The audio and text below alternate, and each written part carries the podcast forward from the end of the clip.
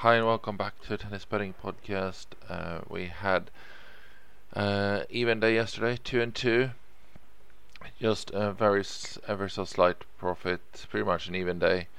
Uh, a bit frustrating at the end there. We did okay. Hurkacz winning, Vekic losing, sort of evening itself out there, a little bit minus. Then Svitolina delivering. Um, we had both Svitolina and Garcia on the edge yesterday during the pod. They both went into three units, so um, as expected, uh, Garcia by quite a lot actually. Um, and Svitolina delivered, so I was good at 2.31 plus 131.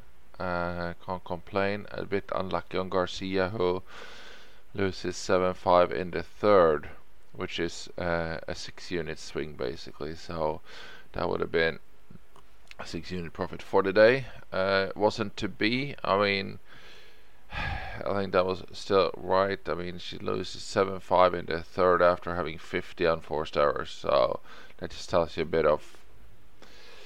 Yeah, could have just reined it in just slightly. and She would have won that comfortably, you think. But uh, it is what it is. We'll take the even day for now and move on. Let's check today. Start on the men's side where we have Tommy Paul against Lehecka. Paul is 1.89. Uh, sorry, just adjust here. Yes, it's 1.89 minus 112. Uh, we have at 66% for two units there. Very straightforward. Other than that, nothing really coming out as value. Um, Berrettini is not too far against Zverev, um, but he ends at 58%, so we're not playing him for two units. Um, seems to have found his old Wimbledon form. Let's see how it holds up against Zverev. Uh, Tiafoe wasn't too far, but he's also at 58%, so we can't quite get him in. And nothing else coming through, really. So, women's side, we got Haddad Maia first against Christ- Cirstea.